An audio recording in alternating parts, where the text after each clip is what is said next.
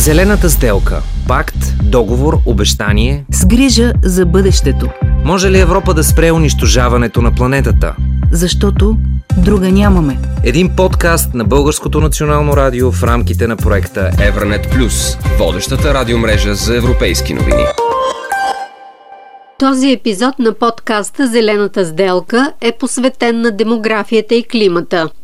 Аз съм Антуанета Петричанска, а темата разработваме с специалисти по демография, изследователи на устойчиви потребителски модели и екологични въздействия.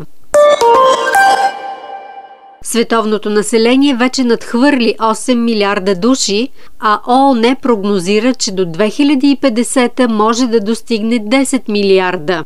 В същото време населението на Европа застарява бързо и още в следващите години се очаква да започне да намалява. По-масштабните производства и повишеното потребление на стоки и услуги увеличава количествата на произведените парникови газове и слагат своя отпечатък върху околната среда. Връзката между демография и климат е пряка, отбелязва доцент Спас Ташев от Департамент демография на Института за изследване на населението и човека към Българската академия на науките с ръста на населението настъпва рязко влушаване на жизнената среда. Това води до увреждане на околната среда. Дори и малките промени в климата водят до много сериозни световни сътресения. И се получава един омагиосен кръг. 8 милиарда души по света потребяват повече от ресурсите на планетата, производството на храни расте, но така се отделят повече парникови газове, посочва доцент Нина Типова, от катедра Икономика на природните ресурси в Университета за национално и световно стопанство. Начина на хранене на хората оказва голямо въздействие върху изменението на климата, защото при производството на нашата храна се отделят значително количество парникови емисии. Увеличаващото се население потребява все повече стоки – само през последните 20 години потреблението на дрехи е нараснало с 400%. Модната индустрия е вторият по големина индустриален замърсител в света след петрола. Модният дизайнер и университетски преподавател Иван Донев посочва. Виждаме черната страна на модата, освен че тя е толкова красива, но дава тези лоши и тежки последствия за, за околната среда, за здравето на човека и на всички живи организми. Връзката между размера на населението и изменението на климата не е линейна. Има несъответствия в темповете на нарастване на населението и нивата на емисиите в отделните страни. Доцент Спас Ташев. Ако трябва да направим една социодемографска запоставка, ще видим, че ръст на населението има в слабо развитите страни, в които има лоши економически възможности. В тези страни имаме предимно економика базирана на селското стопанство, а пък ако има някакъв друг вид производство, то е екстензивно, не се използват нови технологии. Всичко това води до увреждане на околната среда и се получава един омагиосен кръг, ръст на население, в същото време намаляване на економическите възможности за неговото изхранване, именно поради този ръст на населението възниква демографски натиск в съответните държави, той прерасва в миграционен натиск. И тъй като демографското развитие по света е неравномерно, от страните, където има демографски натиск, започва миграционен натиск към страните, в които има демографска депресия, имам предвид богатите страни на света, в това число Европейският съюз. Дали климатичните промени и свързаните с тях горещи лета в Европа, засягащи предимно по-възрастното население, също причиняват миграция. Меелис Нине, експерт по миграцията от неправителствената организация Мондо в Естония.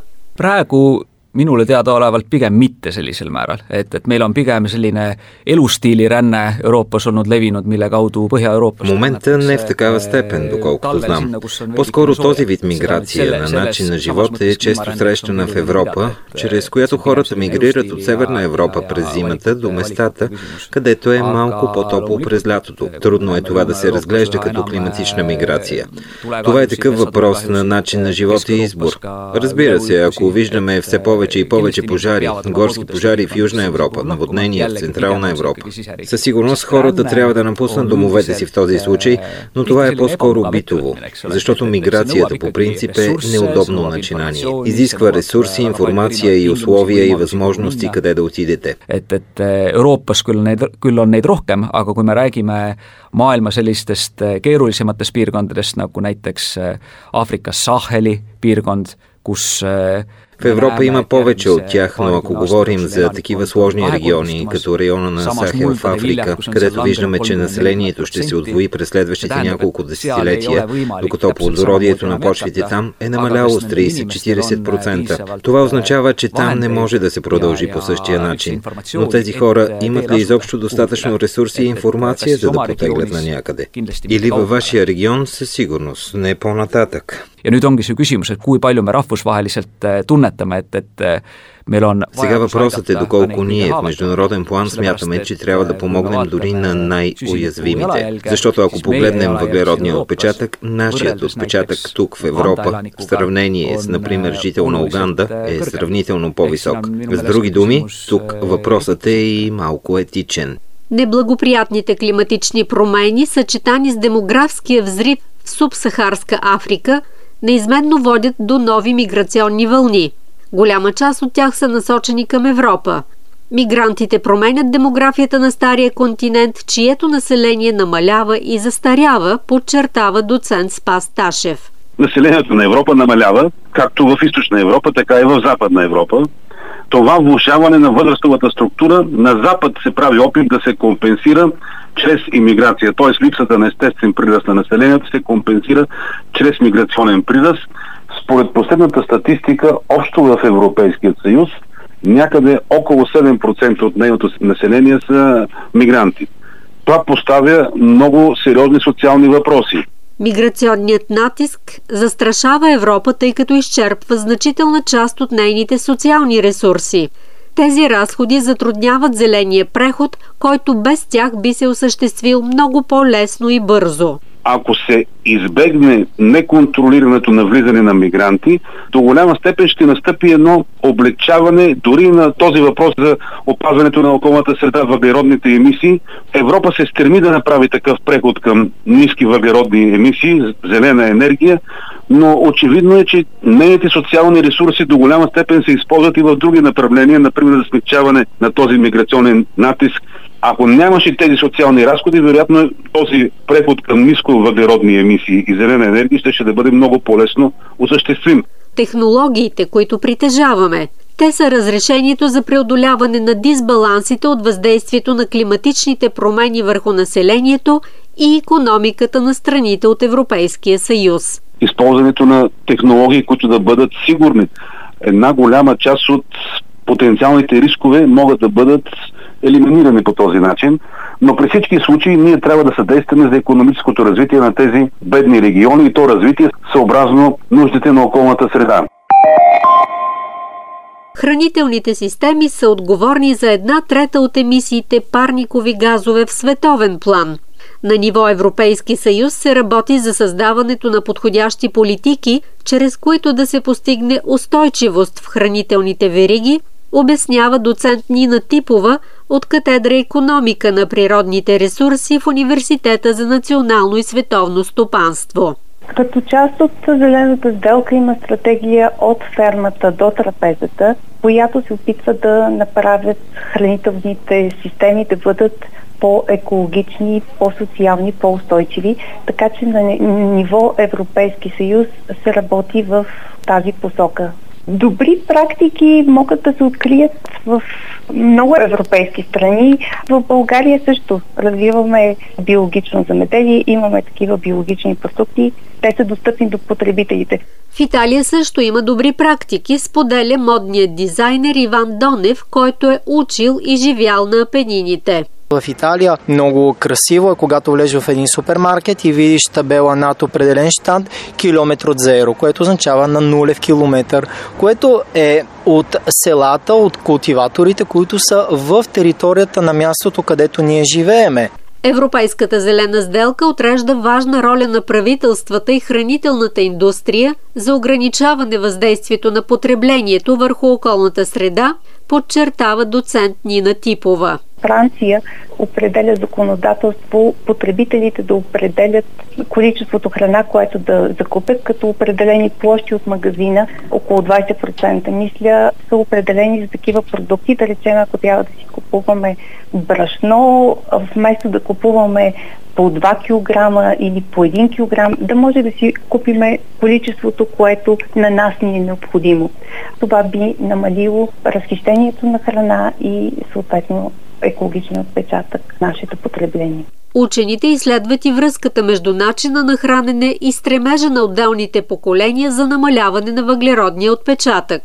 Изчисленията сочат, че до 2060 година 39% от общите емисии ще се произвеждат от хора над 65 години. В момента събираме такива данни за България, какво е отношението на различните поколения към храненето и хранителните навици. Имам докторантка, която работи точно по този въпрос, как отделните поколения X, Y и Z да определим техните навици, отношение към храната и хранителните отпадъци. Младите хора имат различно отношение, да речеме, с възрастта 40-50 години, които сме изследвали. По-възрастните хора в България доста по-сериозно се отнасят към ресурсите и съхраняването на тези ресурси. По-младите хора склонни са да не обръщат голямо внимание на количеството храна, което им остава, когато се хранят навън. Поколенията имат различия в отношението си към експлоатацията на природните ресурси. Те обаче могат да си помагат при измерване на цената на потребителското поведение, смята Катя Батангар от Радио Словения. Тук и мислям да е лако една зло лепа изменява. Аз мислям да старейши. Тази обмяна на опит може да бъде много красива, защото възрастните хора могат да разкажат много от опита си, как е било възможно да се живее устойчиво в тяхната епоха, в тяхното време, когато някои неща все още не са съществували. В същото време по-младите поколения също могат да покажат как можем да бъдем устойчиви днес. Следователно тази обмяна на опит може да бъде много равностойна или те наистина могат да научат много един от друг. Вредното влияние на модната индустрия също намалява с въвеждането на стандарти за повторна употреба, рециклиране и безотпадни продукти. Модният дизайнер Иван Донев обяснява – Хубаво е, че в момента Европейския съюз създаде закони, които вече са валидни в Италия и в Франция, в които самия създател на дрехата трябва да се погрижи и за нейното рециклиране или най-малкото да проследи рециклирането на тази дреха. Директивата започва от проектирането на продукта. Отговорността започва още от раждането на самата идея, която е на хартия и молив, което е много важно, защото означава, че ние започваме да мислиме от зародиша до края крайния продукт в зелена посока. Застаряващото население на Европа обаче не е еднородно в зеленото мислене. Поколенията имат свои различия. Генерацията на, на моите родители, например, които са живяли в един зелен свят, за тях е чуждо да им бъде обяснено, че живееме в замърсен свят, защото те самите са израснали в един не толкова опетнен и мърсен свят. Катя Батангър от Радио Словения също обръща внимание на различията във възприятията и отговорностите на отделните поколения.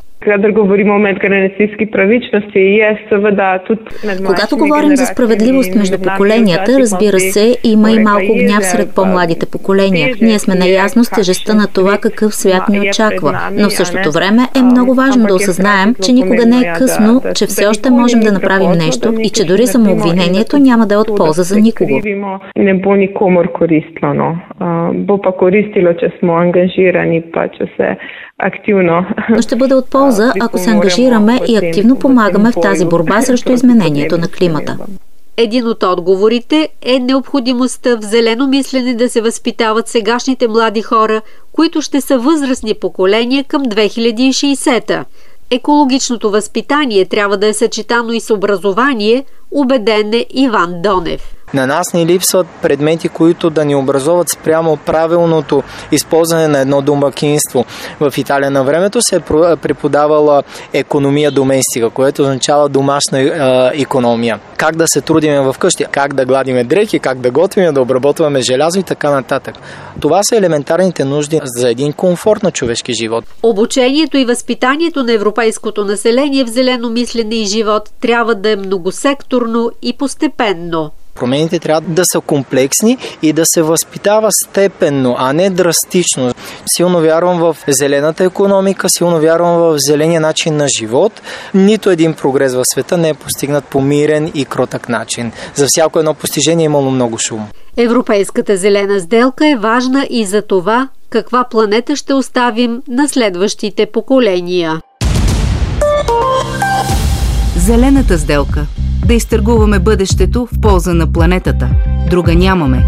Един подкаст на Българското национално радио в рамките на проекта Евранет Плюс.